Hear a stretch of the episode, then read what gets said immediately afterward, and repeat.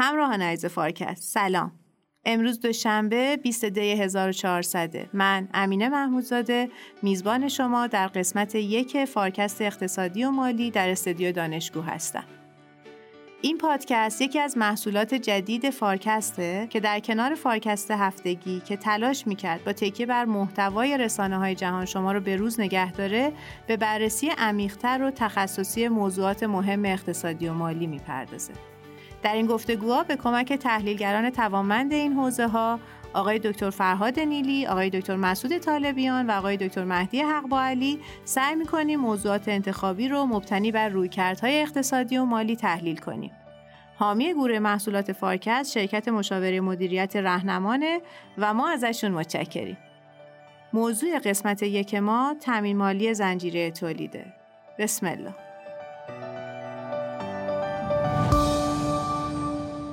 دکتر فرهاد تامین مالی زنجیره تولید چیه؟ من ابتدا سلام عرض می‌کنم خدمت مخاطبای خوبمون در فارکست. ببینید اگه اجازه بدین اول من زنجیره تامین رو تو در واقع تعریف بکنم بعد بریم روی تامین مالیش. ببینید ما الان تو عصری زندگی می‌کنیم که وقتی رو به عقب نگاه می‌کنیم هر چه زمان گذشته تولید تخصصی تر شده. و این تولید تخصصی باعث شده که کالایی که ما مصرف می‌کنیم این کالا در واقع در یه فرایندی هر تولید کننده یه تیکه از او کالا رو داره عملا تهیه در واقع تأمین می‌کنه و تولید می‌کنه. مثال خیلی ساده وقتی ما میریم نونوایی در واقع نون می‌خریم درسته که ما نون از شاتر تحویل می‌گیریم مثلا تو سنگکی. ولی واقعا این نون از گندمی که کاشته شده من نمیرم سراغ بذر گندم که یه لایه برم عقبتر. ولی واقعا از گندمی که تو گندمزار کاشته شده برداشت شده آسیاب شده آرد شده تو سیلو رفته انبار شده بعد کیسه شده بعد حمل شده بعد اومده رسیده به اون مرکز از اون مرکز به تک تک نونوایی ها رسیده بعد آرد خالی شده خمیر شده بعد چونه شده بعد روی پارو پهن شده توی تنور پخته شده دست ما رسیده. حالا کنارش هم خیلی اتفاقای دیگه هم افتاده. انرژی اونجا هم یه جور دیگه تأمین شده سنگ توی تنور هم جور دیگه تأمین شده نمک و آبش هم از جای دیگه تأمین شده. با اینش کار ندارم. این زنجیره ویژگیش اینه که اینا یه توالی دارن که این توالی نمیشه یه مرحله با قبلش جاش عوض بشه. مثلا نمیشه ما اول آرد کنیم بعد گندم رو برداشت کنیم. اول باید گندمی باشه تا آرد بشه. نمیشه اول خمیر کنیم بعد آرد و تحویل بگیریم. اول باید آرد تحویل گرفته بشه بعد خمیر بشه. درسته که ترتیب منطقی است اما ارزم اینه که این ترتیب منطقی یه الزاماتی رو ایجاد می‌کنه. مشابه این رو من می‌خوام بگم در یه صنعت پیچیده مثل خودروسازی. در خودروسازی هم درست خودرو رو ما میریم از سایپا یا ایران خودرو مثلا تحویل می‌گیریم. اما واقعیت اینه که صندلیش یه جا درست شده. شاسیش یه جا اتاقش یه جا. همون اتاق ورقش یه جا تهیه شده. اون ورقه یه جایی ارز کنم که رفته پرس شده. بعد طراحیش یه جا دیگه انجام گرفته. تو اسمبلی لاین اینا همه با هم در واقع تلفیق شده با یه ترتیب منطقی ناظر بر برخواسته از او فناوری تولیده. نهایتا شده اتومبیلی که ما تحویل گرفتیم. این دوتا کالا رو اگه در نظر بگیریم اتومبیل ما و سنگکی که می‌گیریم برای غذای خودمون استفاده می‌کنیم فرایندی که به تولید اینها منتهی میشه یه سری ویژگی های مشترک دارن که به این ویژگی های مشترک رو کنار هم می‌ذاریم بهش میگیم زنجیره تامین بهش میگیم ساپلای چین خب؟ ویژگی اولش اینه که همینجا که عرض کردم توالیش گریز ناپذیره نمیشه توالی رو عوض کنیم. فناوری توالی رو الزام کرده ما بر ازش تبعیت کنیم. همون توالی که آرد مقدم است بر خمیر خمیر مقدم است بر نون نون مقدم است بر پخت و پخت مقدم است بر نون. بنابراین این توالی از او فناوری استخراج میشه. نکته اول. نکته دوم اینه که در این توالی هر گام هر مرحله هر نود هر حلقه از زنجیره نسبت به مرحله قبل ارزش افزوده ای دارد. بر آن ارزش قبلی می افزاید. بنابراین این ولیو عدد در واقع ارزش افزوده در طی این فراینده ایجاد میشه. سنگکی که من می‌گیرم 5000 تومن میدم این دری 5000 تومن تمام این زنجیره ارزش نهفته است. یعنی من دارم پول گندم رو میدم پول حمل رو میدم پول آرد رو میدم پول سیلو رو پول همه اینا توی 5000 تومنه هست. تا اون خشخاشی که آخر کار شاتر روش ارز کنم که میریزه. اینم ویژگی دومه. ویژگی سوم که به نظرم برای بحث ما خیلی مهم هست روابط تجاری درون زنجیره روابط پایدار تکرار شونده. یعنی شرکای تجاری که درون زنجیره کار می‌کنند اینها نه امروز نه دیروز ماها بلکه سالها دارن با هم کار می‌کنن. نه فقط همدیگر رو به قیافه می‌شناسن. ای بسا اصلا به قیافه نمی‌شناسن. سوپری سر خیابون ما. از ارز کنم که فرض کنین که تون ماهیش رو از یه جا می‌گیره ماکارونیش رو از یه جا می‌گیره از جاهای مختلف می‌گیرن. اما همه در واقع مرحله منهایی که خودشون رو می‌شناسن. هم می‌دونن کجاست هم می‌دونن کی تحویل میده هم می‌دونن چه حجمی تحویل میده. هم در قبال تحویلش مثلا اگر سه تا بسته کارتون مثلا تون ماهی تحویل داده چقدر طلب داره؟ و این طلبش رو با چه فاصله زمانی با چه نرخی با چه ترتیباتی با چه ابزاری باید وصول کنه ما باید بهش پرداخت بکنیم؟ ویژگی سومی که عرض کردم برای زنجیره زنجیره ارزش یا زنجیره تامین الزامات مالی میاره. که یه الزامات مالی supply chain finance تأمین مالی زنجیره تولید رو متمایز می‌کنه از شیوه های دیگر تأمین مالی متمایز می‌کنه از شیوه های دیگری که یه سری عناصر با هم یه سری شرکای تجاری در واقع دارن با هم کار می‌کنن. بنابراین این term SCF یا supply chain finance داره به یه چنین ویژگی هایی اشاره می‌کنه. خیلی ممنونم. دکتر مسعود چیزی هست که بخواید به این تعریف ما اضافه بکنید؟ نکاتی که گفته شد کامل بود. یعنی در واقع تعریف یه زنجیره تامین و در واقع سه تا مشخصه اصلی که داره. شاید شاید از نگاه داخل بنگاه و مدیریت بنگاه به مسئله نگاه بکنیم در واقع با این مسئله ما مشاهد روبرو هستیم و مشاهده می‌کنیم. تأکیدی که توی ادبیات استراتژی بنگاه به وجود اومده روی مسئله مزیت رقابتی. اینکه هر شرکتی باید روی مسئله کار بکنه که توش تخصص داره. و این منجر به این شده که بحث زنجیره تامین مهمتر بشه. اگر من بخوام همون مثال نوسنگک رو در واقع دست بذارم روش شاید خیلی خیلی قدیم یه نفری خودش گندم میکاشته. خودش آردش می‌کرده خودش هم یه تنور تو خونه داشته نون میپخته. ولی الان ما تقریبا رو نمی‌بینیم دیگه. چرا؟ چون که در واقع نکتهش اینه که تو ببین تخصص چیه؟ چی رو بهتر می‌تونی انجام بدی؟ همون کار رو بکن. اگر تو جایی هستی و منطقه هستی که می‌تونی گندم بکاری گندمه رو بکار. یه نفر دیگه آسیابش می‌کنه. یه نفر دیگه نونه رو میپزه. برای همین در واقع ما با یک زنجیره و حتی بیش از زنجیره یه شبکه از شرکت ها و همکاری ها روبرو هستیم. خودروسازی هم همینطوره. خودروسازی حالا نمی‌خواد لازم نیست چند صد سال عقب برگردیم که وجود نداشته باشه. چند ده سال عقب برگردیم.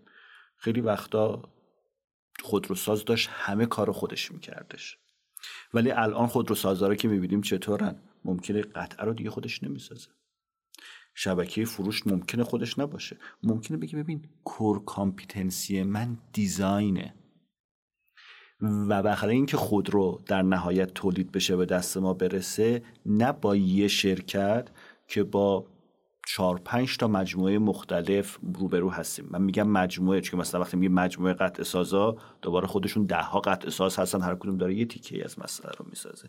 این در واقع چیزی هستش که از لحاظ تاریخی هم بهش نگاه بکنیم بعد از جنگ جهانی دوم خیلی پررنگتر شده و ادامه داشته. یعنی در واقع تا حالا اگر این سه چهار سال اخیر رو در واقع استثنا بکنیم که حالا بعد بعدا بهش بپردازیم که تو این چهار سال اخیر یا پنج سال اخیر چه اتفاقی افتاده. روندی که داشتیم به این شکل بوده که زنجیره تامین وسیعتر طولانیتر و مهمتر شده. که این در واقع اثرش و یا تعاملش با جهانی شدن هم میشه اینجا بهش مطرح کرد. یعنی در واقع جهانی شدن کمک کرده که زنجیره تعمین بتونه یه سرش توی آمریکا باشه یه سرش توی چین باشه یه سرش توی اروپای شرقی باشه.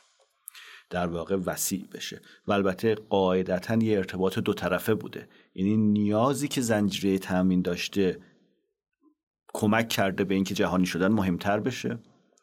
جهانی شدن این امکان رو ایجاد کرده برای زنجیره تامین که بتونه وسیع تر بشه. برای همینم در واقع این بحثایی که توی مثلا فیزیک و هواشناسی و اینا من شنیدم میگن ممکنه یه پروانه توی آمریکای جنوبی بال بزنه توی خاورمیانه سیل بیاد. حالا اون من در موردش نظری ندارم که می‌تونم چه اتفاقی بیفته یا نه. ولی تو زنجیره تامین و تو فضای کسب و کار الان قطعا می‌تونه این اتفاق بیفته. شما می‌بینی که توی چین یه مسئله پیش میادش مثلا سر قرنطینه ای که پیش اومده بود. توی کانادا طرف هدیه یه کریسمسی که برای نوش می‌خواد بفرسته به دستش نمی‌رسه. شما می‌بینی سونامی میادش توی جنوب شرقی آسیا می‌بینی که گوشی اپل با تاخیر وارد بازار میشه. این در واقع وابستگی است که یه جایی یه اتفاقی میفته خودش رو تو شبکه نشون میده. که در واقع همون چیزی هست که یکی از عواملی هست که میگه محیط کسب و کار complexity ش افزایش پیدا کرده. پیچیده تر شده. ناشی از همین هستش. این در واقع قصه زنجیره تامینه که ما هر روز صبح که بلند میشیم با این مسئله زنجیره تامین توی تک تک نیازهامون چه خدمات چه کالاهایی که باشون سر و کار داریم داریم مشاهده خیلی ممنون. در ادامه صحبت های مسعود من می‌خواستم به یه نکتهش اشاره بکنم. گزارش World Development Report بانک جهانی که در واقع گزارش اصلی است که بانک جهانی هر ساله میده عنوان گزارش 2020ش global value chain ه همین نکته ای که اشاره شد در واقع که زنجیرهای تامین الان دیگه جهانی شدن و طبق گزارش بانک جهانی سهم global value chains ها از کل تجارت جهانی در سال 1970 نزدیک 37 درصد بوده و تو سال 2015 به نزدیک 57 درصد رسیده. یعنی در واقع یه روند ما باش مواجهیم. همونجوری گفتن و این روند با globalization در واقع تقویت شده تسریع شده که اون زنجیره های ارزش یا زنجیره های تأمینی که در واقع وجود داشتن الان کراس بوردر شدن. در واقع از مرزها عبور کردن و زنجیره های ارزش جهانی سهم فزاینده ای رو دارن از تجارت جهانی می‌گیرن. همون تجارت جهانی که خودش داره با سرعتی خیلی سریعتر از تولید جهانی داره در واقع رشد می‌کنه. بنابراین روی یک روند فزاینده جهانی که هست تجارت یک عنصری نشسته به نام زنجیره های ارزش جهانی یا فرامرزی که اونا دارن سهم فزاینده ای رو دارن از این می‌گیرن. در واقع تو اون شبکه همینجور که فرمودن یک عنصر در چین یکی تو آفریقاست یکی تو برزیل یکی تو مالزی اینا دارن با هم کار می‌کنن و همون روابط تجاری پایدار تکرار شونده حالا دیگه در کشورهای مختلف داره اتفاق میفته این ویژگی عصر ماست. پس چیزی که من می‌فهمم اینه که انگار یه تغییری در شیوه تولید اتفاق افتاده و این شیوه تولید جدید که دیگه داره تو بستر زنجیره های تامین شکل می‌گیره به جای اینکه هر کس بخواد بخش بزرگی از کارهایی که برای تولید یک محصول لازمه رو خودش به تنهایی انجام بده کارا دارن میشکنن و به نوعی تخصص گرایی داره شکل می‌گیره با خودش انگار الزامات خودش هم آورده و یکی از اون الزاماتش تامین مالی این زنجیر است. آقای دکتر مهدی تامین مالی زنجیره تولید حالا یعنی چی؟ تا الان دکتر فرهاد و دکتر مسعود کاملا شکافتن اینکه زنجیره تامین واقعا چی هست و چه حالا تغییراتی به وجود آورده توی حالا زنجیره تولید بخوایم بگیم. در کنارش این تأمین مالیش هم به طبع اینکه شیوه های تولید متفاوت شده تأمین مالی متفاوتی رو هم طلب می‌کنه. خب یه حالت این تأمین مالی می‌تونه کاملا بگیم دوتایی باشه. ما بین تأمین کننده supplier و خریدار بگیم customer. این حالت که فرض بفرمایید من تأمین کننده بیام خیلی خوب. جنس رو تحویل بدم به شما یه مشتری. و بهتون یه فرصتی بدم. بگم سی روز 90 روز شما فرصت داری تا تسویه کنی. حالا در طی زمان یه سری شرایط یا ترم هایی هم شکل گرفته به مرور توی صنایع مختلف توی بخش های مختلف. اینکه فرض کنید من به شما سی روز فرصت میدم منتها اگه 60 روز فرصت می‌خوای یه ذره شاید بها بره بالاتر. اگه زودتر تصویه کنی شاید یه تخفیفی بگیری. این یه حالت کاملا دودویی هست که شاید بشه گفت تأمین مالی طرف سوم درگیرش نیست. کاملا دو به دو هست. حالا یه درجه بریم جلوتر. شاید این وسط یه نهاد مالی یه تأمین کننده مالی بتونه یه کمکی بکنه. این اونجاییه که حالا توی ادبیاتش گفته میشه فکتورینگ و بعدا ریورس فکتورینگ اضافه شد. این تفاوتش چی هست؟ این هستش که انگار این رسیدهای فرض کنید مبادله میان من خریدار و شما تأمین کننده میاد به عنوان یه جورایی وسیقه در اختیار یه نهاد سوم مالی قرار می‌گیره. فرض بفرمایید که من جنسم رو فروختم به شما. حالا منتظرم تا سی روز شست روز بعد پول به دست من برسه از طرف فروشنده. خب ممکنه که من الان نیاز به نقدینگی داشته باشم. این هزینه زاست. من چیکار می‌کنم؟ میرم سراغ بانک من فروشنده و میگم که آقای بانک ببین من فروشم رو انجام دادم. اینم سندش اینم در واقع اینوایسش. و حالا من منتظرم که اون پول بیاد. توی این مدت شما بیا به پشتوانه این فروشی که من دارم به شما نشون میدم بیا من رو تأمین مالی بکن. توی این حالت که بهش فکتورینگ گفته میشه فکر می‌کنم عاملیت توی فارسی هم ترجمه شده در واقع اون خط اعتباری اون اعتباری که بانک به من خواهد داد وابسته هست به یه جورایی به credit rating و اون درجه اعتباری که من تأمین کننده که رفتم سراغ بانک خواهم داشت. و این یواش یواش متوجه شدن شرکت های کوچیک supplier های کوچیک که شاید براشون یه ذره هزینهش بالا باشه. یعنی چی؟ یعنی فرض کنید که یک مبادله باشه که درش طرف خریدار مثلا کمپانی اپل باشه یا کمپانی بسیار عظیم و حالا طرف تولید کننده تولید کننده کوچکتری باشه که شاید اون اعتبار تجاری و اون اعتبار مالی رو نزد بانک ها نداشته باشه. به خاطر همین یه روش جدیدی به تدریج محبوبیت پیدا کرد که دقیقا عکس این هست و به خاطر همین گفته میشه ریورس فاکتورینگ یا عاملیت معکوس. که به جای اینکه من تأمین کننده برم سراغ بانک شما یه خریدار که قوی تر از من هستید برید سراغ بانک و بگید که نگاه کن این مبادله انجام شده حالا فعلا این تأمین مالی رو شما انجام بده و بعد تصفیه حساب از طرف من فروش من خریدار با شما بانک صورت خواهد گرفت. این حالت به خصوص بعد از بحران 2008 خیلی محبوبیت بیشتری پیدا کرد. هی رفته رفته بزرگتر شد. تقریبا گفتم دیگه یه جایی که خیلی این مزیت خودش رو نشون میده وقتی هستش که طرف خریدار خیلی بزرگتر و قویتر هست نسبت به طرف فروشنده. این ریورس فاکتورینگ که حالا الان میشه گفتش که داغترین و محبوبترین موضوعی هستش که توی تأمین مالی زنجیره تولید داره بهش پرداخته میشه. به این سمت رفتش که توی حالتهایی که خریدار خیلی بزرگتره اعتبار بیشتری داره اون انگار داره میره این مبادله رو با بانک یا اون نهاد مالی که حالا لزوما هم بانک نیست. توی کشورهای مختلف پلتفرم های مختلفی به وجود اومده لزوما هم بانک ها نیستن. پس اون اون طرف قرار می‌گیره. طبیعتا نرخ بهره کمتری هم اون می‌پردازه. چون اپل اگه بره سراغ یه بانک اون نرخ بهره که میده خیلی پایین تر از خواهد بود که اون supplier کوچک و حالا بگیم نحیفترش خواهد گرفت. اینا میشه گفتش که مزایاش هست ولی در ادامه صحبت های محسود جان که یه جورایی به شبکه ای شدن و حالا شاید یه ذره ریسک هاش اشاره کرد اینم باید بگیم که همین زنجیره ای شدن ممکنه یه مقداری ریسک ها رو هم بالاتر ببره دیگه. بخوایم یه شبیه سازی کنیم. شبیه اون چیزی که توی سیستم مالی توی 2008 به وجود اومد اون بحرانی که به وجود اومد باعث شد که قبلا نگاه به بانک ها این بود که ما بانک ها رو تک به تک اگه مطمئن باشیم که وضعشون خوب هست حالا یک هم ریخت پایین ایرادی نداره مشکلی به وجود نمیاد.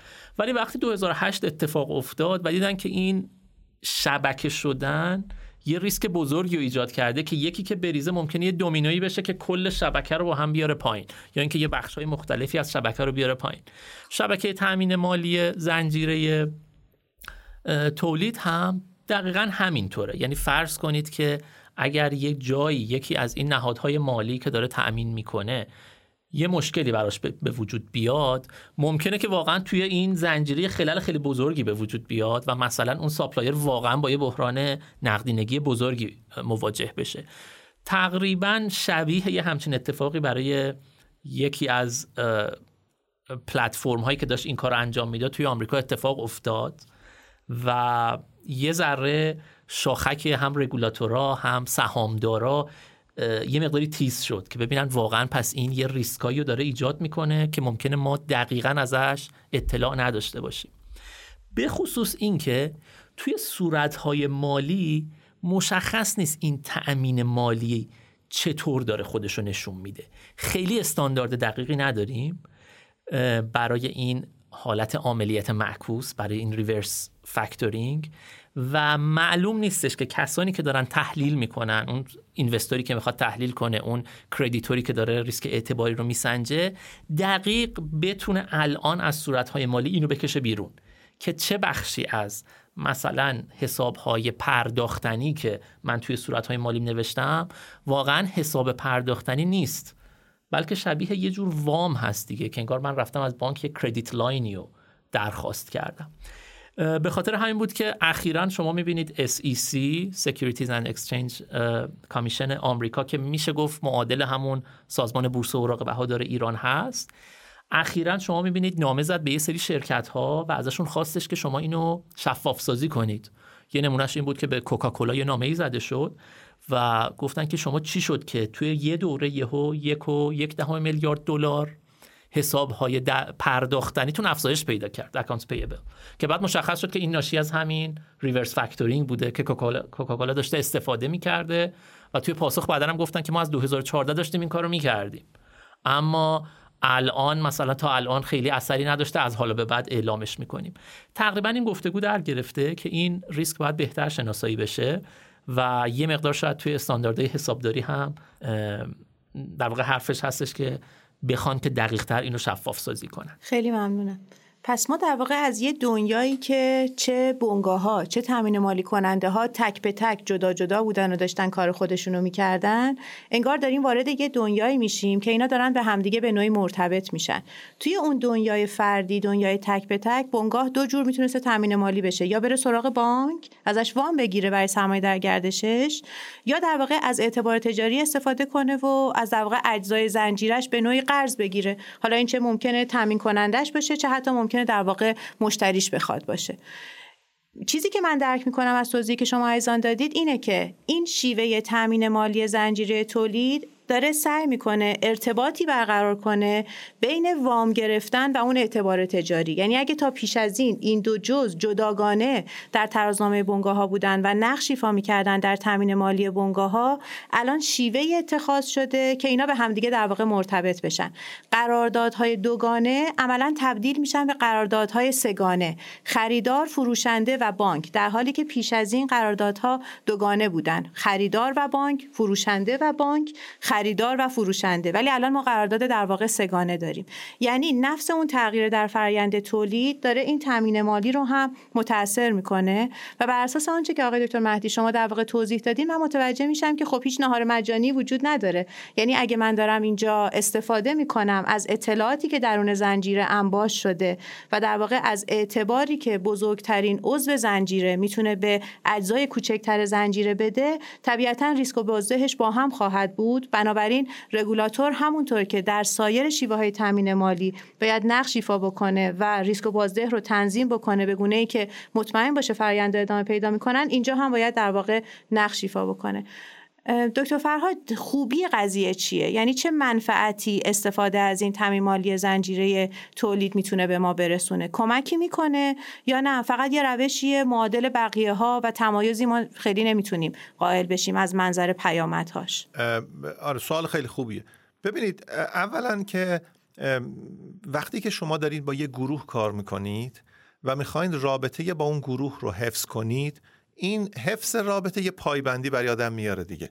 تو روابط دوستانه هم همینه دیگه. اگه من می‌خوام با یه سری از دوستامی رابطه پایداری داشته باشم باید دیسیپلین کار با اون دوستامو بپذیرم دیگه. مثلا اگه می‌خوایم بریم کوه که من نمیشه بگم من عشقم اینه که هشت صبح برم کوه. اگه اونا ساعت پنج و نیم قرار گذاشتن منم باید پنج و نیم پای دارآباد باشم که با اینا برم کوه. پس رفتار جمعی یه التزام و دیسیپلین جمعی رو القا می‌کنه بر اعضا. کسی که در واقع این الزام رو نپذیره نمی‌تونه تو جمع بمونه. تو رابطه تجاری هم همینه. شرکای تجاری اگه بخوان رابطهشون رابطه پیش بینی پذیر باشه باید الزام به ایفای تعهدات رو در درون جمع بپذیرن. بیرون زنجیره هر کس می‌تونه هر کاری بکنه به خاطر اینکه ریسکش هم خودش میپذیره. در داخل زنجیره سرایت پیدا می‌کنه ریسک ها ببینید هم ریسک ها سرایت پیدا می‌کنه هم حسن عمل ها سرایت پیدا می‌کنه. همینجور که دوستان فرمودن وقتی کوکاکولا میره ریسک کوکاکولا پایین تره پس شریک کوکاکولا هم می‌توانه منتفع بشه از این پایین بودن ریسک کوکاکولا. بنابراین نکته اول اینه که خوشنام ترین عضو مجموعه می‌توانه خوشنامیش رو در واقع به گونه هدیه بده به دیگران از این استفاده کنه. این یه حسنه. اما یه ایرادم داره. و او ایرادم اینه که تو این زنجیره لوجستیک نکول یا دیسراپشن در واقع هر نوع وقفه ای که هر عضو مجموعه داشته باشه اینم سرایت می‌کنه. در واقع در زنجیره لوجستیک ویکس لینکه که مشخص می‌کنه بقیه چگونه کار می‌کنن. اگر در چین یه کارخونه نیمه هادی ها به دلیل اعمال مقررات فاصله گذاری اجتماعی یا به دلیل سختگیری های اون استانی که تو چین وجود داره یا به هر دلیل دیگه الزام می‌کنه که شما باید با این شرایط بیاین سر کار تو کارخونه نیمه هادی که نمیشه از راه دور نیمه هادی رو تولید کرد. بنابراین باید حضوری باشه. حضوری هم الزامات خودشو داره دیگه. بنابراین نرخ تولید نیمه هادی ها در اون کارخونه هایی که در چین وجود داره به میزان قابل ملاحظه میاد پایین و قابل جایگزینی هم نیستن. نه در کوتاه مدت حتی شاید در میان مدت. بنابراین کل صنایعی که در جهان نیمه هادی ها یک, یک عضو از اون کالایی هست که دارن تولید می‌کنن جنرال موتورز تو جای دیگه آسیب می‌بینه تویوتا جای دیگه آسیب می‌بینه. تمام در واقع manufacturing و تولیدات کارخونه ای آسیب می‌بینه. بنابراین مزیت financial یا مالی در کنار در واقع این شکنندگی لوجستیک گریز ناپذیره وجود داره. connectivity یا به هم متصل بودن الزام می‌کنه که ریسک ها به هم سرایت پیدا می‌کنه. پس این نکته رو در نظر بگیریم. تو این اکوسیستمه در واقع این نیست که قبلی یا بازیگرای قبلی بازی جدید شده دوباره همینجوری با هم کار کنن. مثلا اینا والیبال بازی می‌کردن. حالا بگن خب از فردا بسکتبال بازی کنیم. نمیشه. یعنی قاعده بازی عوض شده دیگه. باید تور والیبال رو برداریم حلقه بسکتبال رو بذاریم توپ رو عوض بکنیم. بازیگرای جدید باید بیان وسط.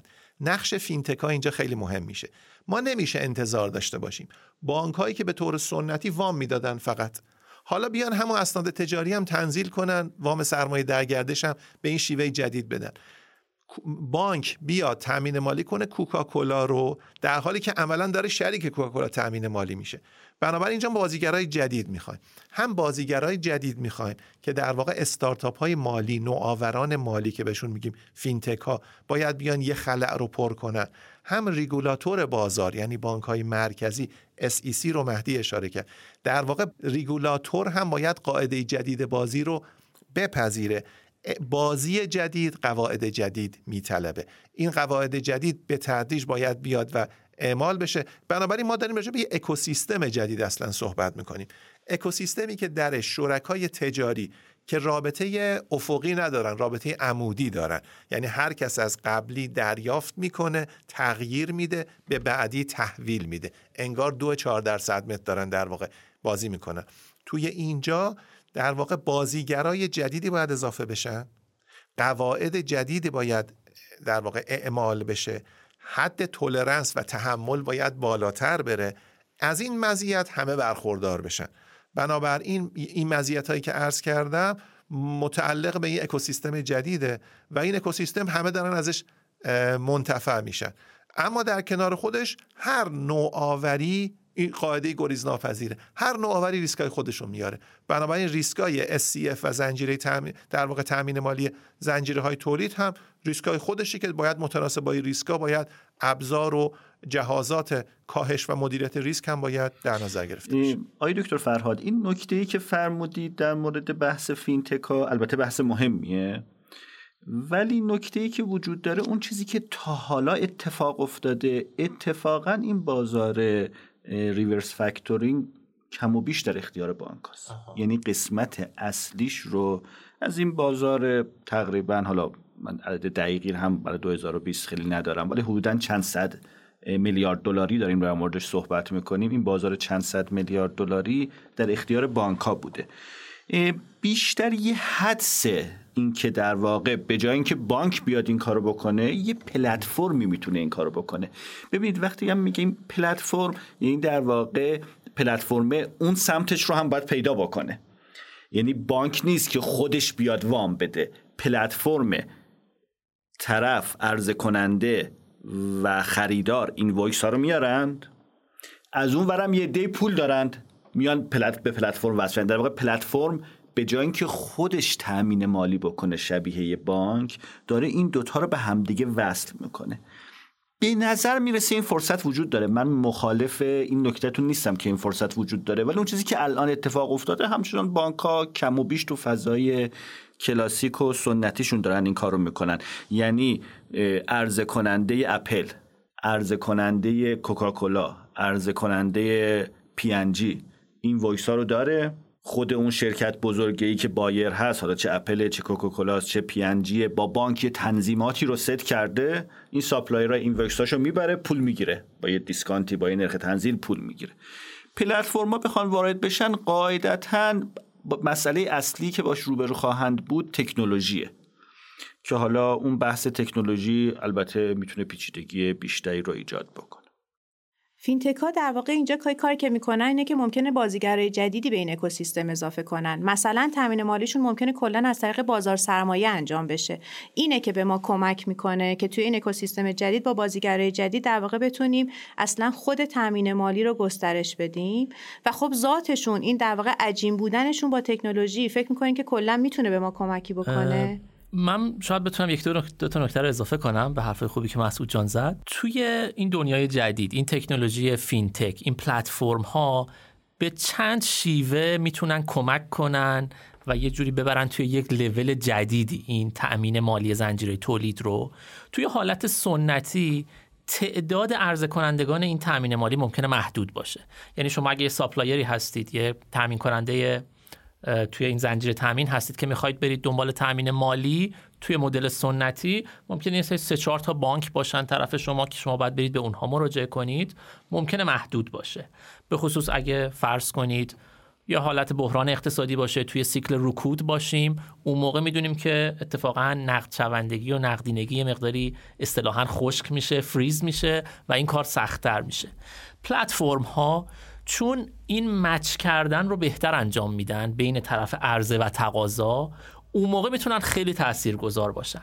الان مثلا یک پلتفرمی وجود داره به اسم ترید شیفت این میاد تقریبا یک و نیم میلیون در واقع تقاضای تأمین مالی رو به تأمین کننده تأمین مالی یعنی یک و نیم میلیون واحد مختلف تقاضا و عرضه رو داره با هم match می‌کنه.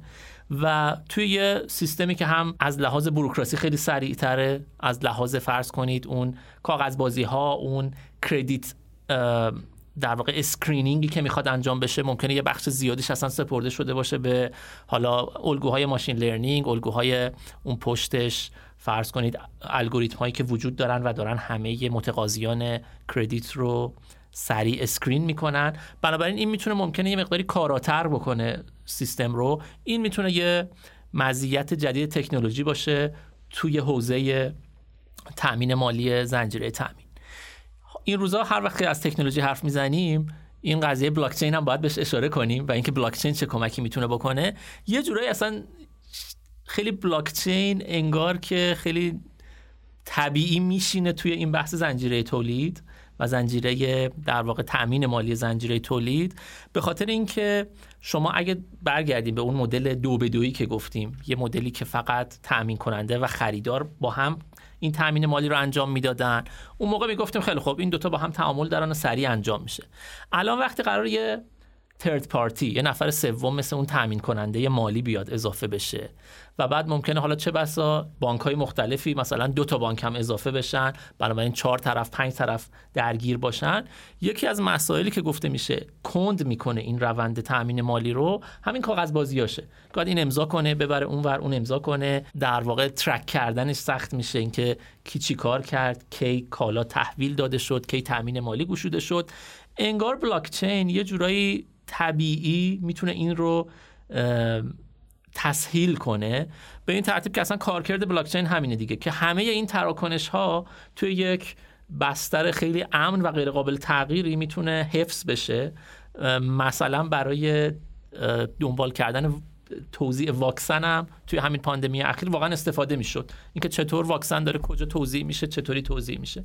همینو میشه واقعا کشوندش به حوزه های دیگه که در واقع داره کشیده میشه. مراحل مختلفی که تأمین مالی داره صورت می‌گیره و تراکنش های هم فیزیکی این زنجیره تامین داره صورت می‌گیره همش توی بستر بلاکچین باشه و هر طرفی که نیاز داشت بلافاصله می‌تونه بره چک کنه و مطمئنم هست احتمال تقلب و فراد هم توش کمتره. بنابراین بلاکچین هم می‌تونه یه تسهیل کننده و تسریع کننده بزرگی باشه. این هم میشه یه مزیت دیگه باشه که تکنولوژی می‌تونه اضافه کنه. من این نکته که مهدی گفت حیفم اومد که این رو اضافه نکنم در مورد بحث کاغذبازی. ببینید در مورد supply chain ممکن اگر توی اتاق شیک بشینیم و فکر کنیم خیلی واقعیت رو نفهمیم. من یه آماری می‌دیدم که توی supply chain ها توی دنیا کمتر از 25 درصدشون دارن از electronic document استفاده می‌کنن. ما بعضی وقتا تو ایران مثلا میریم نمی‌دونم بارنامه کاغذی و گوشش هم کت شده و با خودکار یه نفر نوشته تعجب می‌کنیم. توی دنیا کمتر از 25 درصد دارن از electronic document استفاده می‌کنن. یه موقعی توی supply chain یه انقلابی رخ داد تو بحث لاجیستیکش این کانتینرهای 20 فوتی استاندارد معرفی شدن. خیلی تحول بزرگی بود. یعنی به جای که هر بار یه جوری بسته بندی شده و تو کشتی چه جوری بذاری کنار هم و سوار تریلی چه جوری بکنی و اینها گفتن آقا ما یه چیز داریم تحت عنوان کانتینر 20 فوتی. و این شد که خیلی این قضیه تسهیل شد.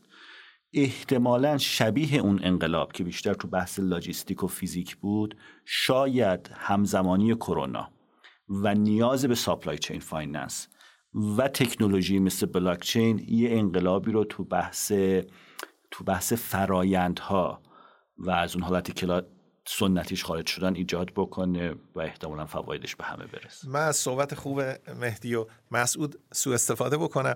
ببین این توضیح رو بدم که یه در واقع زنجیره تامین با سه جریان شناخته میشه. یه جریان جریان لوجستیکه که کالا داره میچرخه. یه جریان جریان مالی است که دارن ابزارهای مالی میچرخن. در واقع هر تحویل لوجستیک یک تعهد ایجاد می‌کنه که ابزار مالی باید ایفای تعهد بکنه. جریان سوم هم جریان اطلاعات. اون که الان مسعود توضیح داد به خوبی گفت که اینا تقدمشون توی تحول کجا بوده. اول تحول تو جریان لجستیک اتفاق افتاده تو فیزیک مسئله استاندارد شده. گام بعدی اینه که تو حوزه finance ای در واقع استاندارد بشه. ابزارها متناسبن. ارتقا پیدا بکنن تنظیم بشن تعدیل بشن.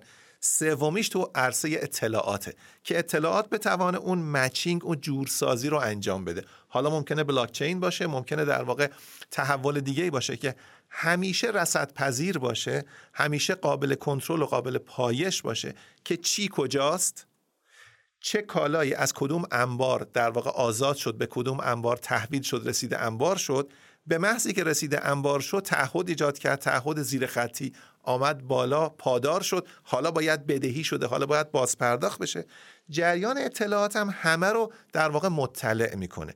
اون مطلع شدنه باعث میشه یکی از در واقع کاستی های بزرگی که ما تو تأمین مالی داریم به نام عدم تقارن اطلاعات اینجا کاهش پیدا کنه. همه روی پلتفرم تا حدی که فناوری اطلاعات اجازه میده مطلعن که چی کجاست کی تحویل چی تحویل کی شده توسط کی کی بابت چی به کی بدهکاره چه بخش از این بدهی داره باز پرداخت میشه چقدرش در واقع هنوز دینه که پرداخت نشده و بنابراین این در واقع دسترسی مشاع به اطلاعات باعث میشه عدم تقارن اطلاعات کاهش پیدا کنه متناظرا ریسک اعتباری کاهش پیدا می‌کنه. بخشی از ریسک اعتباری که ناشی از نادان ندانستنه کاهش پیدا می‌کنه. بخش دیگه هم که خوشنامی بود که اشاره بهش کردیم آداب و الزامات کار کردن جمعی باعث میشه که ریسک اعتباری کاهش پیدا بکنه. تو ادامه این بحث استانداردسازی که میفرمایید دومین شیوه در واقع معمول SCF که استفاده میشه داینامیک دیسکانتینگه. و عملا کاری که می‌کنه اینه که استاندارد می‌کنه همین قواعدی که ممکنه بین خریداران و فروشندگان در یک خرید نسیه یا در واقع مبادله نسیه باشه. یعنی نفس این استانداردسازی خودش انقدر مهمه که به عنوان دومین شیوه تعیین مالی زنجیره تولید داره مورد استفاده قرار می‌گیره.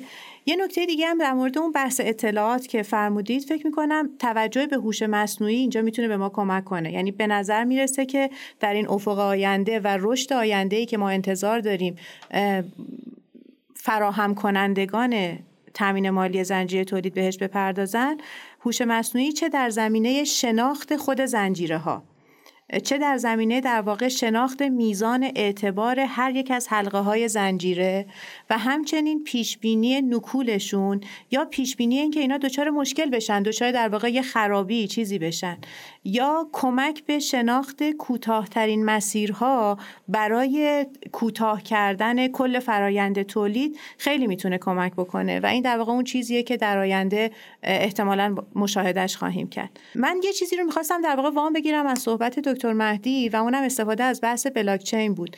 پس ما عملا داریم مبادله انجام میدیم. حسابامون رو با همدیگه بدهیامون رو تصفیه می‌کنیم. در حالی که از پول داریم استفاده نمی‌کنیم. در واقع داریم روند جریان رو حالا طبق دستبندی که دکتر فرهاد کرد روند جریان هر کدوم از این سه تا دسته رو داریم پیگیری می‌کنیم. یکی اون جریان فیزیکی کالا یکی این فاکتورایی که دارن میرن و میان و جریان پول.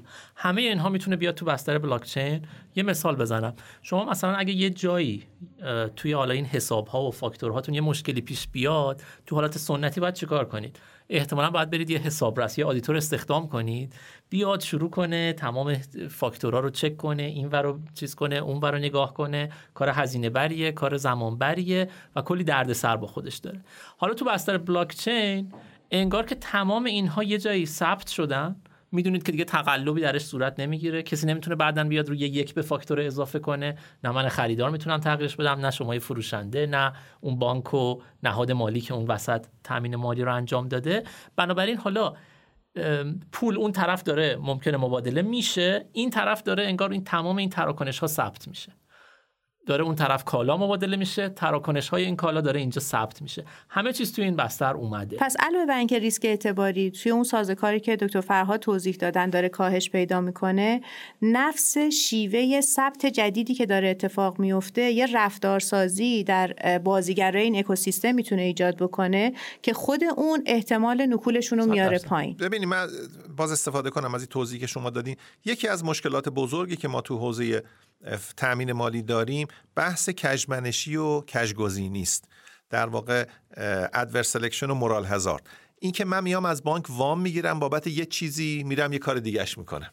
یا اینکه من چیزی رو به بانک نشان میدم که متفاوت با چیزی که هستم بنابراین بانک لزوما بهترین در واقع معتبرترین مشتری رو انتخاب نمی‌کنه و یه فردی که اعتبارش پایین تره می‌توانه از بانک وام بگیره روی این بستر احتمال این دوتا هیچ وقت صفر نمیشه. اما احتمال کجمنشی و کجگزینی کاهش پیدا می‌کنه.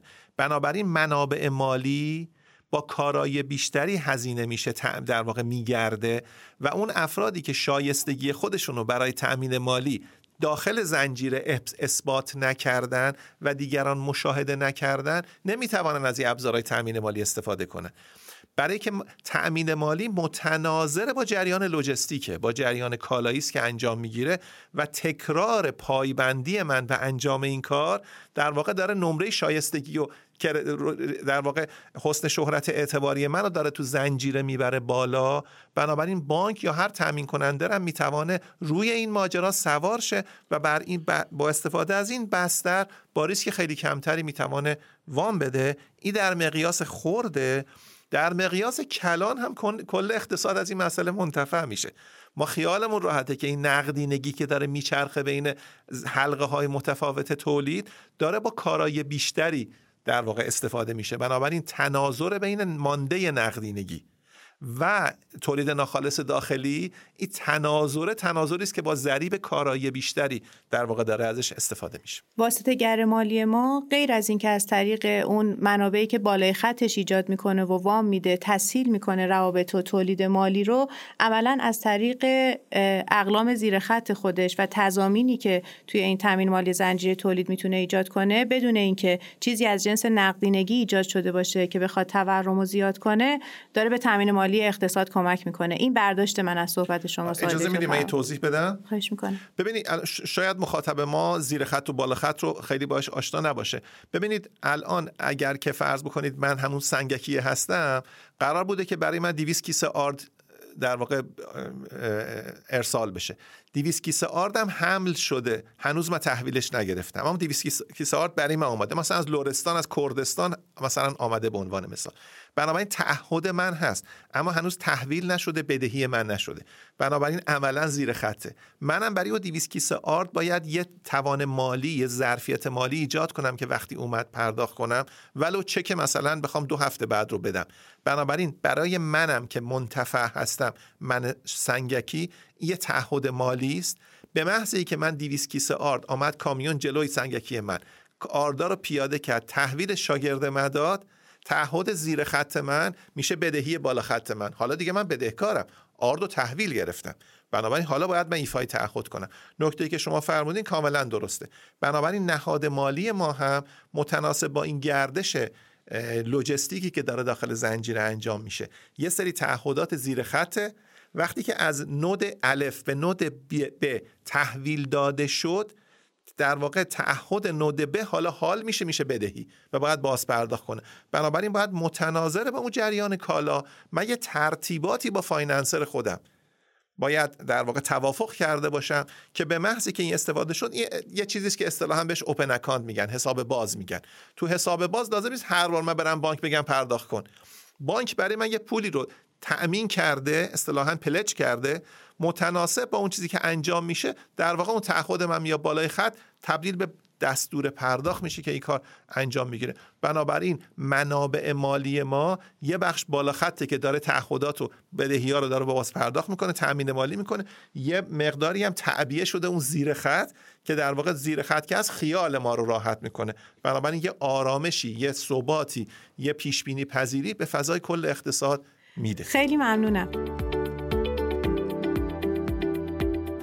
من فکر کنم تقریبا به انتهای بحث نزدیک شدیم. اگه نکته ای هست که لازم شنوندگان ما ازش مطلع باشم خواهش می‌کنم که اضافه بفرمایید. من شاید تو انتهای بحث یکی دو تا نکته کوتاه داشته باشم که توی این گفتگویی که شد بتونه یه مقدار بعضی جاها رو کمک بکنه به فهم بهترش. نکته اولی که می‌خواستم بگم SCF که حالا در عمل روش های متعددی هم برای اجراش مطرح هستش ما در مورد ریسکایی که ایجاد می‌کنه صحبت کردیم. ولی همچنان اون مزیت اصلیش رو فراموش نکنیم. ای به می جمله گفتی یا ای به می همش رو گفتی هنرش نیز بگو. حالا این هنرش چی بود؟ این بودش که ریسکش به مراتب کمتر. ما آماری که داریم از وام های شرکتی نزدیک دو درصد نرخ نکول توش داریم. نزدیک به دو درصد نرخ نکول. در صورتی که توی SCF نرخ نکول به یک دهم درصد هم نمی‌رسه. این بحث ریسک هستش. این بحث ریسک هستش. یعنی این رو فراموش نکنیم که مزیت هستش. نکته دیگه در مورد آینده یا پیش بینی می‌تونیم بکنیم. ببینید SCF اصلش کجا خیلی مفید هست؟ وقتی که توی زنجیره عرضه تفاوت اعتبار بین اعضا زیاد هستش. اینجا هست که خیلی مهمه دیگه. مثلا یه جا کوکاکولا هستش توی زنجیره یه supplier ی که هست که هیچ کس نمیشناسدش. اینجا هست که SCF خودش رو خیلی قوی نشون میده. با این حساب و اتفاقاتی که توی سه چهار سال اخیر افتاد. کرونا بود جنگ تجاری بین چین و آمریکا بود اینکه چین به عنوان یه قدرت چالشگر بیشتر خودش رو نشون بده. و اینکه خیلی از تولید کننده ها و supplier ها خارج از چین دارن مطرح میشن. یعنی ممکنه در واقع یه شرکت آمریکایی یا یه شرکت اروپایی ترجیح بده فقط وابسته به شرکت چینیه نباشه. یه, شرک... یه supplier ویتنامی هم داشته باشه. این قاعدتا می‌تونیم حدس بزنیم منجر به این میشه که supplier های ضعیفتر یا با اعتبار کمتری وارد ساپلای چین جهانی بشن. و قاعدتا باعث خواهد شد SCF مهمتر بشه. برای همین پیش بینی که می‌تونیم از آینده بکنیم احتمالا با احتیاط البته طبق هر پیش بینی دیگری این است که SCF تقاضا براش بیشتر میشه. تکنولوژی هم رشدی که داشته می‌تونه داره کمک می‌کنه که این بهتر انجام بشه. برای همین احتمالا با یه دههی روبرو خواهیم شد که SCF پررنگتر و پررنگتر و پررنگتر خواهد شدش. من نکته دیگه فکر کنم این تکنولوژی تو ایران هم احتمالا با سرعت حرکت خواهد کرد. حالا ما می‌بینیم توی این زمینه های پلتفرم ها واقعا این اکوسیستم میشه گفت استارتاپی که به وجود اومده خیلی سریع تونسته خودش رو همگام کنه با اون چیزی که داره توی دنیا اتفاق میفته الان ما مثلا پلتفرم های تامین مالی جمعی داریم برای مثلا تامین سرمایه در گردش که نزدیکه. حالا شاید دقیق این نیست ولی نزدیک به این بحثی که ما امروز داشتیم. بنابراین شاید یه حالا پیش بینی که نگیم ولی حدسی که بزنیم برای آینده ایران هم این باشه که این پلتفرما این استفاده از تکنولوژی برای زنجیره برای تأمین مالی زنجیره تولید هم با سرعت خوبی شکل بگیره. و اینجا شاید یه ذره بار هم بیفته رو دوش رگولاتورهای ما نهادهای مختلف. از این جهت که سعی کنن با چابکی خودشون رو همراه کنن با این پلتفرم ها یه ذره سعی کنن چابکتر باشن. برای اینکه این تکنولوژی این پیشرفت ها انشالله بتونه سریعتر توی تأمین مالی زنجیره تولید توی کشور خودمون هم شکل بگیره. به خصوص از این جهت که می‌دونیم بالاخره مشکلات نقدینگی زیاد دارن کمپانیای ما. و این می‌تونه خیلی بهشون کمک کنه. لاقل از این جهت یه تسهیلی توی کارشون صورت بگیره. انشالله به رشدمون هم بیشتر کمک کنه. من تو فراز پایانی صحبت هم متمرکز میشم فقط رو ایران. در اقتصاد ما ریسک اعتباری خیلی بالا رفته. و نه تنها ریسک اعتباری ناظر بر آینده نکول گذشته هم بسیار بالاست. بنابراین یه مشکل بزرگ در اقتصاد ما. همچنین ریسک نقدینگی هم بسیار بالاست. خواب سرمایه خیلی زیاده. یعنی هزینه خواب سرمایه خیلی زیاده. شما برای اینکه یک در واقع تعهدی رو فردی که با شما کار می‌کنه در واقع ایفا بکنه زمان زیادی رو باید از دست بدین تا این ایفای تعهد اتفاق بیفته. بنابراین این دوتا در واقع ریسک تو اقتصاد ما خیلی بالاست. و این دو ریسک باعث شده که ما حداقل در بعد ریسک اعتباری از مرز اقتصاد بریم بیرون تو حوزه اجتماع و فرهنگ سرمایه اجتماعیمون کاهش پیدا بکنه و بریم تو تو عرصه اخلاق باعث بشه که در واقع ایفای تعهدات کاهش پیدا بکنه و ما در واقع با عدم ایفای تعهدات روبرو بشیم و فکر کنیم ما با یه زوال اخلاقی داریم روبرو میشیم. در حالی که نهادهای لازم تو اقتصاد درست نکردیم. مشکل اینجاست. به نظر می‌رسه که در واقع تأمین مالی زنجیره تولید می‌توانه یه بازی برد برد رو شکل بده که همه ازش منتفع بشن. نه تنها اعضای زنجیره بیرون زنجیره هم از این منتفع بشن. در واقع یک پله همینجور که مسعود اشاره کردن یه پلتفرم هایی درست میشه که روی این پلتفرم ها همه منتفع میشن از آثار سرریزش. و بعد بزرگا دست کوچیگا رو می‌گیرن. این تامین مالی اسمی ها بنگه های کوچک و متوسط این در واقع نیست که به خودی خود اتفاق بیفته. اینا باید بیان تو زنجیره تا بتوانن از مزیت در واقع بزرگان زنجیره منتفع بشن. بنابراین شرکت های بزرگ ما باید پیشتاز باشن در که بتوانن توی زنجیره هایی که می‌توانند در زنجیره که کار می‌کنن بتوانند این رویه رو ایجاد بکنن تا کوچکترها بنگاه های کوچکتر بتوانند از خوشنامی اینها استفاده کنن بنابراین به نظرم این می‌توانه خودش یه پارادایم شیفت باشه در اقتصاد ایران و بتوانه همه رو منتفع کنه. امیدوارم سیاست گذار که اینجا عمدتا وزارت اقتصاد و بانک مرکزی است ریگولاتور که بانک مرکزی است بازارساز که امیدوارم بانک مرکزی باشه و همچنین وزارت سمت و وزارت جهاد کشاورزی و وزارت نیرو و وزارت راه و وزارت خانه های صفی ما بتوانن همه در این بازی برد برد مشارکت کنن و خودشون بازی ساز بشن. در اون صورت همه اقتصاد ایران از این منتفع خواهد شد. اگه بخوام مباحثی که توی این جلسه داشتیم رو یه جنبندی بکنم باید بگم که فرایند تولید دچار یه تغییری شد عملا بنگاه ها به صورت تخصصی به فعالیت می‌پردازند. در نتیجه محصول هر یک بنگاه محصول قابل استفاده برای مصرف کننده نهایی نیست. اگه ما قرار باشه که محصول نهایی رو داشته باشیم نه به یک بنگاه بلکه به مجموعه و شبکه ای از بنگاه ها احتیاج داریم. این شبکه بنگاه ها ممکنه حتی در گستره یک کشور هم نباشن. چیزی که این روزها داریم می‌بینیم و جهانی شدن داره به ما نشون میده اینه که شبکه تولید عملا در دنیا گسترش پیدا کرده. خب حالا اجزای در واقع زنجیره با همدیگه فرق می‌کنن. بعضی بزرگن و برخی کوچیکن. بعضی دسترسی بهتری به منابع مالی دارن و برخی در واقع اینطور نیستن. چرخه عملیاتی اجزای زنجیره هم با همدیگه فرق می‌کنه و نیازشون به سرمایه در گردش. این ها باعث شده که در گذر زمان تغییر فرایند تولید یه همزادی در فرایند تأمین مالی داشته باشه. به جای اینکه فرایند تأمین مالی دو به دو باشه یعنی بین مثلا بانک و بنگاه یا دو تا بنگاهی که دارن به همدیگه اعتبار تجاری میدن اتفاق بیفته حداقل در یک رابطه سهجانبه بین بانک و بنگاه بزرگ و بنگاه کوچیک باشه.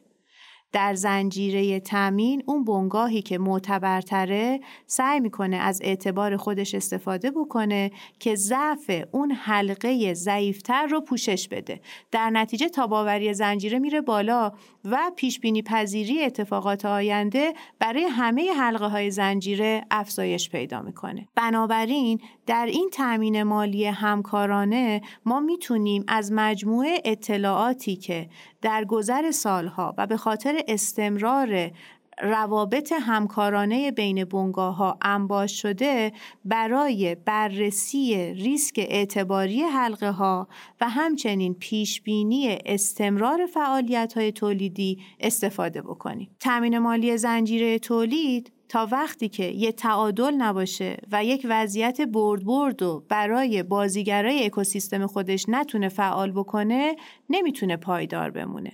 بنگاه بزرگ ما که در عمل از اعتبار او برای تأمین مالی بنگاه های کوچکتر استفاده میشه می‌بره چون می‌تونه مدیریت سرمایه در گردش بهتری داشته باشه بازدهیش در واقع افزایش پیدا بکنه کارهای عملیات و هزینه خریدم براش بیاد پایین. بنگاه های کوچیک می‌برن چون در واقع می‌تونن در رتبه بندی اعتباری به وضعیت بهتری برسن ریسک نکولشون بیاد پایین و از اون به بعد اصلا کلا دسترسی بهتری به اعتبار پیدا کنن. یادمون باشه که این بنگاه ها انقدر کوچیک بودن که ممکن بود تاریخچه اعتباری نداشته باشن و درگیر شدن در SCF باعث میشه که تاریخچه اعتباری داشته باشن و از اون به بعد بتونن از انواع دیگه تامین مالی مثل مثلا وام بهره بیشتری ببرن. بانک برنده میشه چون بخش بزرگتری از اطلاعات رو در اختیار داره برای انتخاب بنگاه ها و برای نظارت بر بنگاه ها با محدودیت های کمتری مواجهه. عدم تقارن اطلاعات براش کاهش پیدا می‌کنه و ریسک نکول بنگاه هایی هم که جلوش قرار گرفتن کم میشه. حاکمیت هم برنده خواهد بود. به این دلیل که دغدغه بنگاه های کوچیک و متوسط داره که معمولا از بازار رسمی اعتبار کنار گذاشته میشن. تامین مالی که بنگاه کوچیک و متوسط در این شیوه SCF به دست میارن در عمل تضمین فعالیت اونهاست که خودش باعث میشه که اشتغال و نوآوری توی کشورها افزایش پیدا بکنه. SCF یه شیوه نداره. روش های مختلفی ممکنه برای تامین مالی زنجیره تولید مورد استفاده قرار بگیره. معروف ترینش عملیات معکوس یا ریورس فکتورینگ که از اعتبار خریدار بزرگ برای تامین مالی بنگاه های کوچکتر ما می‌تونیم استفاده بکنیم. نکته اینه که ابزاری که برای تصفیه بدهی در درون زنجیره تامین استفاده میشه می‌تونه پول نباشه یعنی ما می‌تونیم یه ورقه بهاداری که همه بنگاه های توی زنجیره قبولش دارن رو انتخاب بکنیم و به کمک اون مبادلات درون زنجیره رو تصفیه کنیم بدون اینکه حتی یک ریال پول صادر شده باشه. بنابراین پیامدهای کلان تامین مالی به روش SCF با پیامدهای کلان تامین مالی دو به دو می‌تونه از همدیگه متمایز باشه. تمام این خوبیایی که ذکر کردیم وجود داره ولی طبیعتا این روابط جدید که بین بنگاه ها داره ایجاد میشه بستر ایجاد ریسک های جدید رو هم فراهم می‌کنه. مثلا بنگاه ها به همدیگه وابسته تر میشن و الان ممکنه که یه چیزی مثل دومینو افکت رو ما خیلی جدی تر بخوایم ببینیم. رگولاتور خیلی مهمه که در اینجا به خوبی نقش ایفا بکنه. از یک طرف جلوی ها رو نگیره و از طرف دیگه زمین بازی رو و قواعد بازی رو برای ما مشخص بکنه به اضافه این که به نظر می‌رسه از این به بعد اسم SCF رو بیشتر خواهیم شنید بنگاه ها محدودیت مالیشون جدی شده. بانک ها به سقفای رشدشون رسیدن. به علاوه بسترهای اطلاعاتی و زیرساختهای لازم برای انتقال جریان سگانه کالا، تأمین مالی و اطلاعات که شرط لازمه برای فعالیت توی SCF هست طی این سالها و پس از همهگیری کرونا خیلی خوب توسعه پیدا کرده. اگه قرار از SCF ها بیشتر بشنویم خوبه که بدونیم توسعه SCF با ورود بازیگرای جدید همراه میشه. مهمترین این بازیگرا فینتکان. فینتکا از چند منظر می‌تونن نقش جدی ایفا بکنن. یکی اینکه چون کلا با تکنولوژی بهتر کار می‌کنن می‌تونن از یه چیزایی مثل هوش مصنوعی و رمزارزا استفاده بکنن که این مبادلات توی SCF رو سریعتر و کاراتر می‌کنه. از طرف دیگه خودشون رو محدود به تامین مالی از بانک نمی‌کنن و عملا ممکنه که سایر بازارهای مالی رو درگیر کنن و ما از این منظر بتونیم تامین مالی بنگاه ها رو به یه وضعیت بهتری برسونیم. به خاطر پلتفرمایی که در اختیار دارن و تحلیلی که می‌تونن روی اطلاعات انجام بدن حتی بنگاه های کوچکتر رو هم می‌تونن درگیر این فرایندهای تامین مالی زنجیره تولید بکنن الان معمولا supplier های خیلی بزرگ درگیر SCF میشن. در تجربه ای که تا الان فینتکا داشتن نشون داده شده که حتی از supplier های کوچکتر هم میشه استفاده کرد و به کمک ابزارهایی مثل هوش مصنوعی روابط اونها و رفتارهای آتی اونها رو ما می‌تونیم پیش بینی بکنیم و از اون اطلاعات برای کاهش ریسک اعتباری و ریسک نقدینگی زنجیره استفاده بکنیم. فعال شدن بیشتر فینتکا به ما کمک می‌کنه که بنگاه های کوچیک و متوسط رو تأمین مالی بکنیم و منتظر بهبود شرایط اقتصادی از طریق فعالیت اونا باشیم. این تغییر پارادایم که در دنیا تجربه شده به نظر می‌رسه که در کشور عزیزمون ایران هم قابل استفاده باشه. ما از یک طرف با مسئله محدودیت مالی بنگاه ها مواجه هستیم و از طرف دیگه افزایش ریسک اعتباری و تورم باعث میشه که دستمون رو برای افزایش میزان تسهیلات بسته ببینیم. تغییر پارادایمی که از اعمال روش های SCF می‌تونه حاصل بشه می‌تونه به ما کمک کنه که از وضعیت فعلی به یک عملکرد اقتصادی بهتر برسیم. امیدوارم که مجموع گفتگوهایی که داشتیم در کنار این جنبندی تصویر بزرگی از آنچه که SCF هست دلیل ایجادش و همینطور چگونگی اعمالش برای شما ایجاد کرده باشه. از شرکت مشاور مدیریت رهنمان بابت حمایتشون برای تهیه این قسمت تشکر می‌کنم. برای دنبال کردن فارکست اقتصادی و مالی می‌تونید به پلتفرمایی مثل کست باکس، اپل پادکست، گوگل پادکست، یوتیوب، اینستاگرام و همه پادگیرهای دیگه رجوع کنید. من امینه محمودزاده از همراهیتون متشکرم و تقاضا می‌کنم هفته آینده هم ما رو بشنوید. امیدوارم هفته خوبی داشته باشید و شما رو به خدای مهربان میسپارم.